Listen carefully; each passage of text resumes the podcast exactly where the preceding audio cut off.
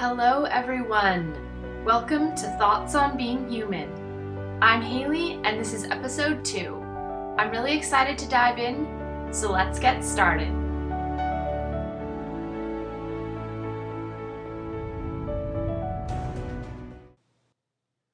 On today's episode, I want to dive into the topic of emotions. And before we start, I just want to be clear that deeply feeling our emotions is not a bad thing. Feeling sad, mad, disappointed, or afraid is totally normal and not something you should try to avoid. It's healthy for our body to feel a wide array of negative and positive emotions. But where things start to have an impact on our health is how we process and release these emotions. Feeling really angry is okay, but if we do not release the anger, it will build up inside and start to affect our health. So, when I say emotions can have a detrimental impact on our organ systems, I'm referring to emotions we've suppressed and not released from the body. One of the questions I ask in the treatment room is what emotion tends to come up for you the most? Is there one particular emotion you've been feeling a lot more lately? Or if you were to feel emotionally charged or overly sensitive, what's the main emotion you feel? The answers to these questions help guide me toward organ systems that may need a little bit more support or are underfunctioning. Now, you may be thinking, how do these things connect? In Chinese medicine, there's a direct connection between the emotions we feel and especially suppress and the health of our internal organ systems. I was first introduced to this concept when I was nine years old. My grandma gave me a journal um, that I actually have right here, and on the inside of the cover, she wrote Notes to myself How do I feel about myself today? Love yourself always as grandma loves you.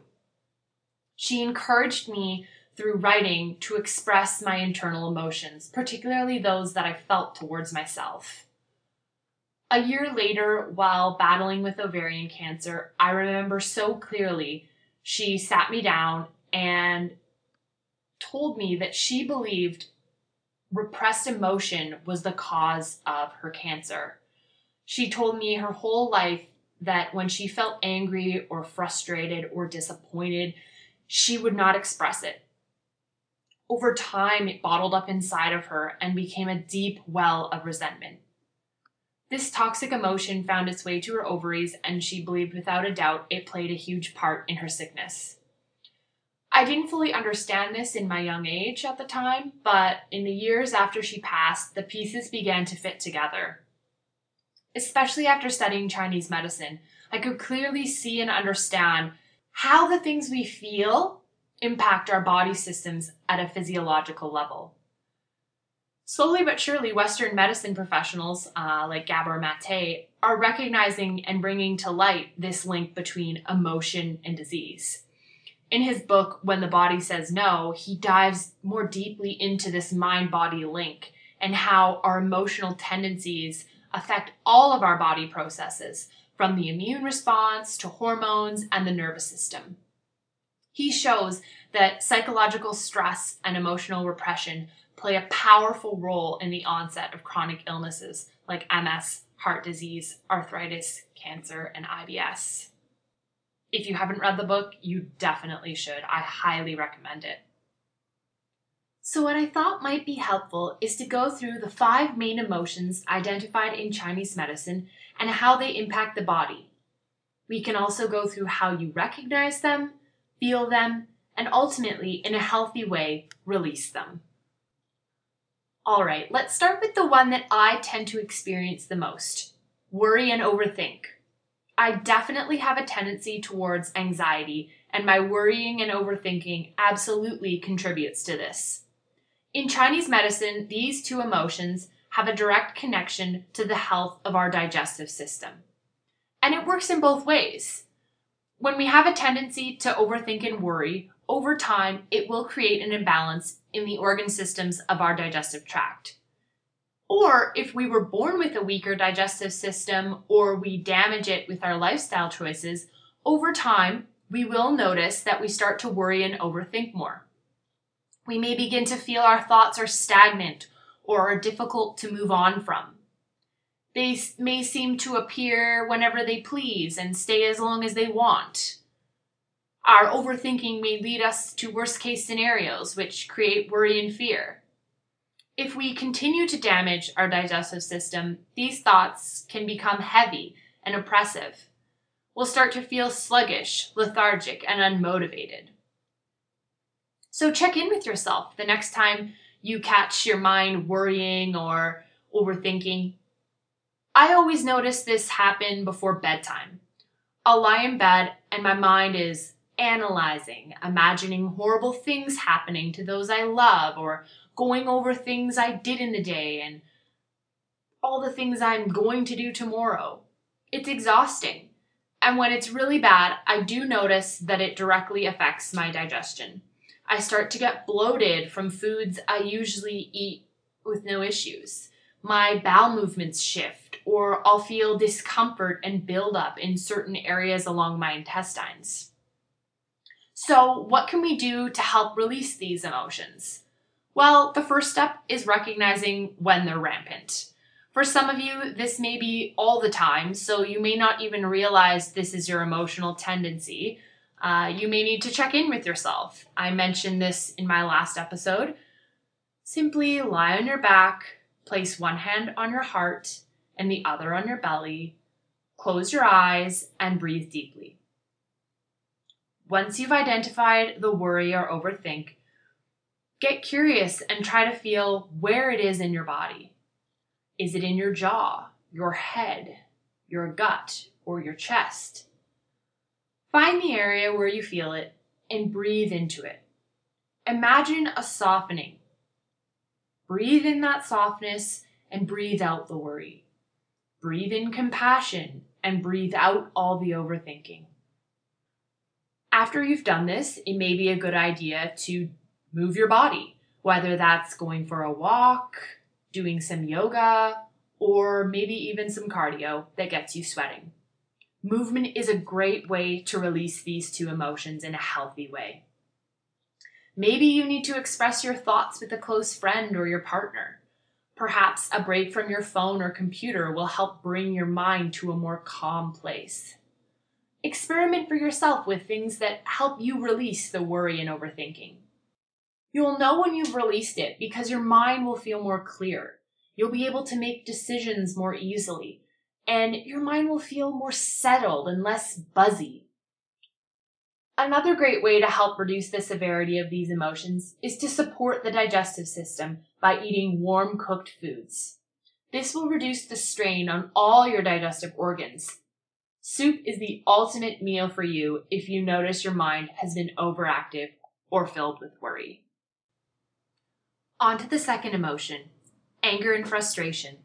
These two emotions are coming up more and more as we deal with the ongoing pandemic, and I get it. It's a totally normal reaction and feeling, but left unexpressed, these two emotions can fester in our bodies and even lead to huge outbursts towards those we love. In Chinese medicine, repressed anger impacts the function of one of our most important organ systems, the liver. When we do not express our anger in a healthy way, we may start to feel constant irritability, headaches, high blood pressure, menstrual pain, dry red eyes, or tendonitis. Another big sign that you may have some repressed anger is sudden angry outbursts, especially when drinking alcohol. It may feel like a release, or you may even feel a sense of relief, but only releasing your emotions while under the influence of drugs or alcohol is a temporary solution and will most likely lead to your body feeling dependent on these substances to get brief release. If we push our anger aside because we don't want to deal with it, it will only pile up and lead to us being short tempered. So, what can we do the next time we feel super frustrated or irritable or just straight up angry?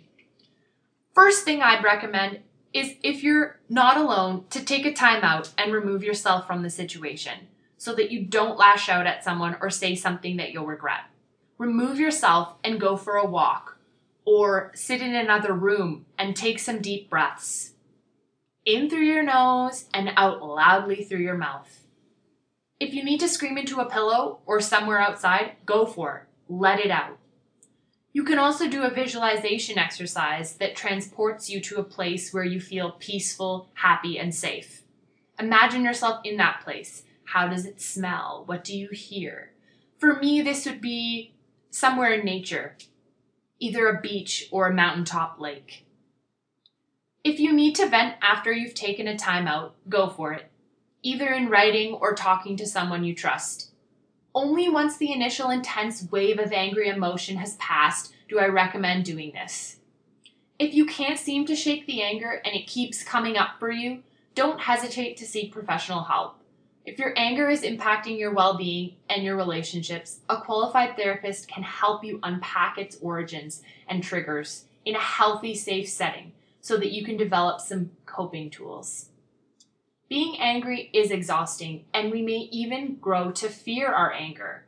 We may have grown up in a household where it wasn't expressed, but instead swept under the rug.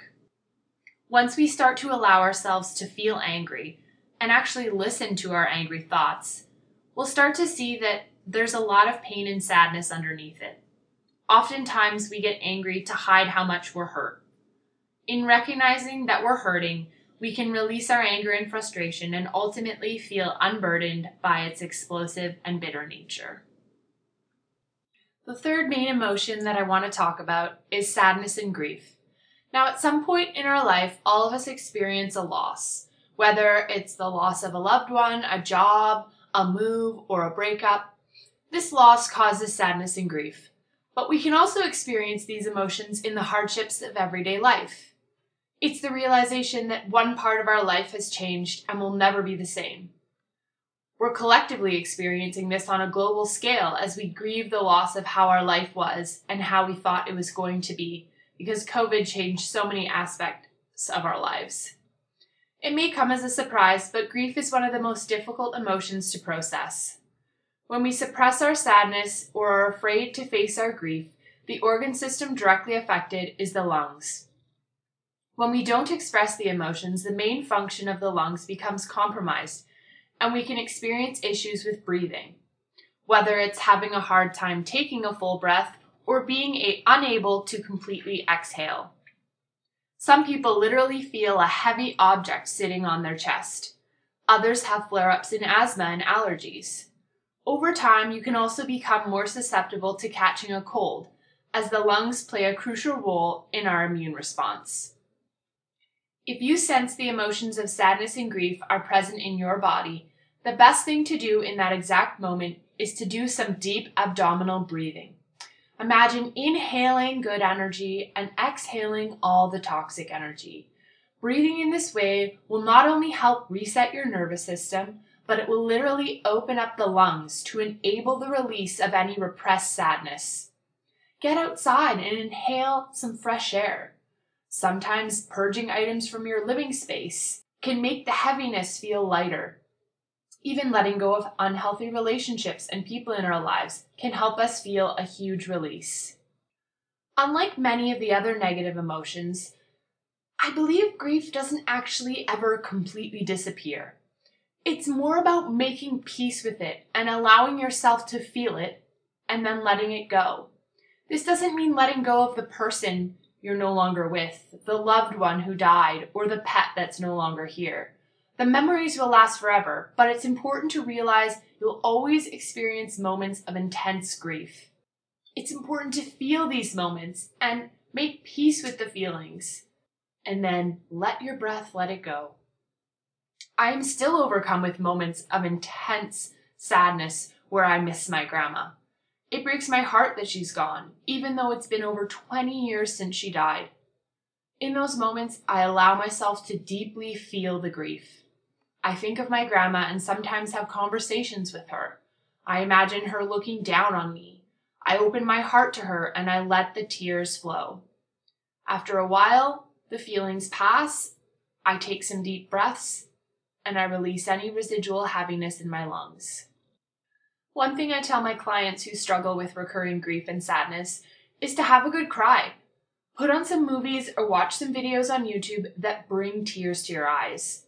Before COVID, I would always watch sad movies while on an airplane returning from a trip.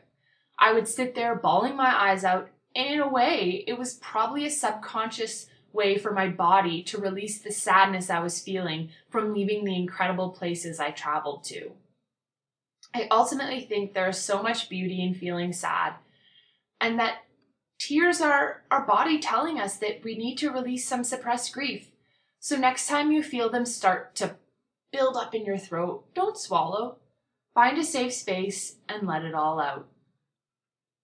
Okay, so the fourth emotion is joy. And this may seem a bit out of place compared to the others we've gone through so far, but the version of joy I'm concerned with is overexcitement and the inability to allow yourself to experience joy. With overexcitement, your nervous system ramps up, causing you to feel nervous, jittery. You may feel heart palpitations, insomnia, chest pain, and get some nightmares. You may be thinking, but joy and excitement are so positive. And yes, they are. But in excess, they have pathological effects on our heart. Leading up to a big trip, I would definitely experience overexcitement. I felt restless, I wouldn't be able to sleep, I could feel my heart beating as I lay in bed. My palms would get sweaty, and my mind just couldn't stop buzzing. If this happens to you, the best way to help soothe this overexcitement is to center yourself around water. Sit beside a body of water, go swimming, stay hydrated, or put on some trickling water sounds before bed. If you're not close to a body of water and don't have access to it, simply take your shoes off and place your bare feet on the earth. Feel the grass, dirt, or sand beneath your toes. Massage your feet and ground yourself downwards to counteract that rising, out of control nature of excitement.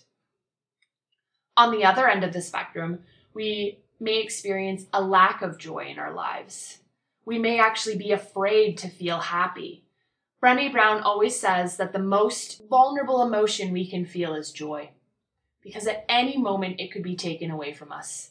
So if this resonates with you and you feel hesitant to fully embrace joy in your life, take a moment right now and smile. Just the act of smiling sends positive chi into your heart to release any emotional blockages. It literally boosts your mood. Even forcing yourself to smile has stress relieving benefits. Studies have shown that it instantly lowers your heart rate. Need more reason to smile? A 2010 study found that baseball players who smiled in their photos live until the age of 80, while those who didn't smile only live to 73. So if you catch yourself not allowing waves of joy to completely envelop you because you're afraid it won't last or that something bad will happen, take a moment to allow that bliss to sink in. Practice gratitude towards this immensely powerful emotion. Allow yourself to smile and maybe even laugh. Joy is what fuels our love for life, so let it in. The fifth and final emotion I'm going to talk about is fear and shock. In Chinese medicine, prolonged episodes of fear or sudden fright and shock can deplete and damage our kidney system. Now, fear is necessary to warn us from dangers, so it definitely holds a purpose and a place in our lives. But if we exist in a constant state of fear, it will drain our adrenal glands and impair our kidney function. When I refer to sudden shock, I mean a car accident or traumatic event. These instances cause the circulation of our chi and blood to diminish. Every cell in our body then receives diminished supply of nutrients, and waste products accumulate because there's less blood circulation to carry them away. Some of the trauma or shock that we have experienced may not even be something we remember. Pregnancy and birth trauma is a good example of this. We have no memory of being in the womb or of our birth, but we are affected at a cellular level if there was any trauma that occurred. Another example would be an athlete experiencing a significant injury or accident and failing to accept and realize its physiological impact on not just the body, but our emotional center. In some instances, trauma is completely blocked out, such as rape or physical abuse, and this is simply a coping mechanism.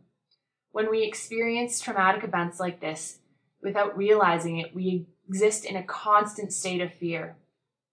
I'm not an expert on dealing with the emotions of fear and trauma, but I can recommend a few things that can help release you from the paralyzing grip of fear. The first thing to do is to face the fear. Avoiding it will only make things worse.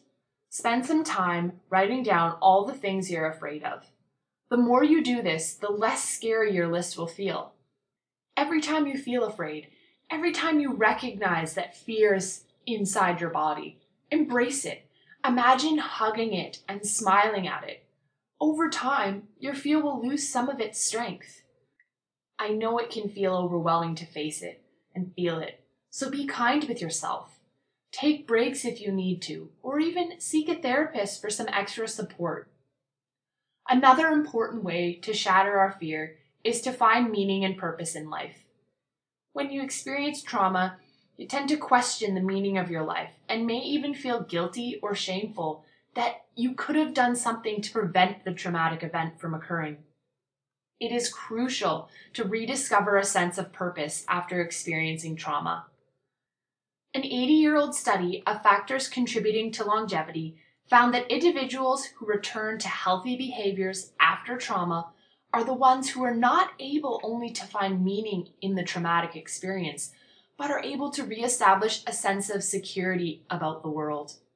If you find yourself overcome with fear, close your eyes, breathe deeply, and repeat the mantra I am safe. I am okay. I am loved. I am kind and compassionate with myself through all the phases of my life. I am at peace. Even using a heating blanket on your lower back will help to soften the kidneys and ease away any fearful emotions stuck in the area. I can't emphasize it enough.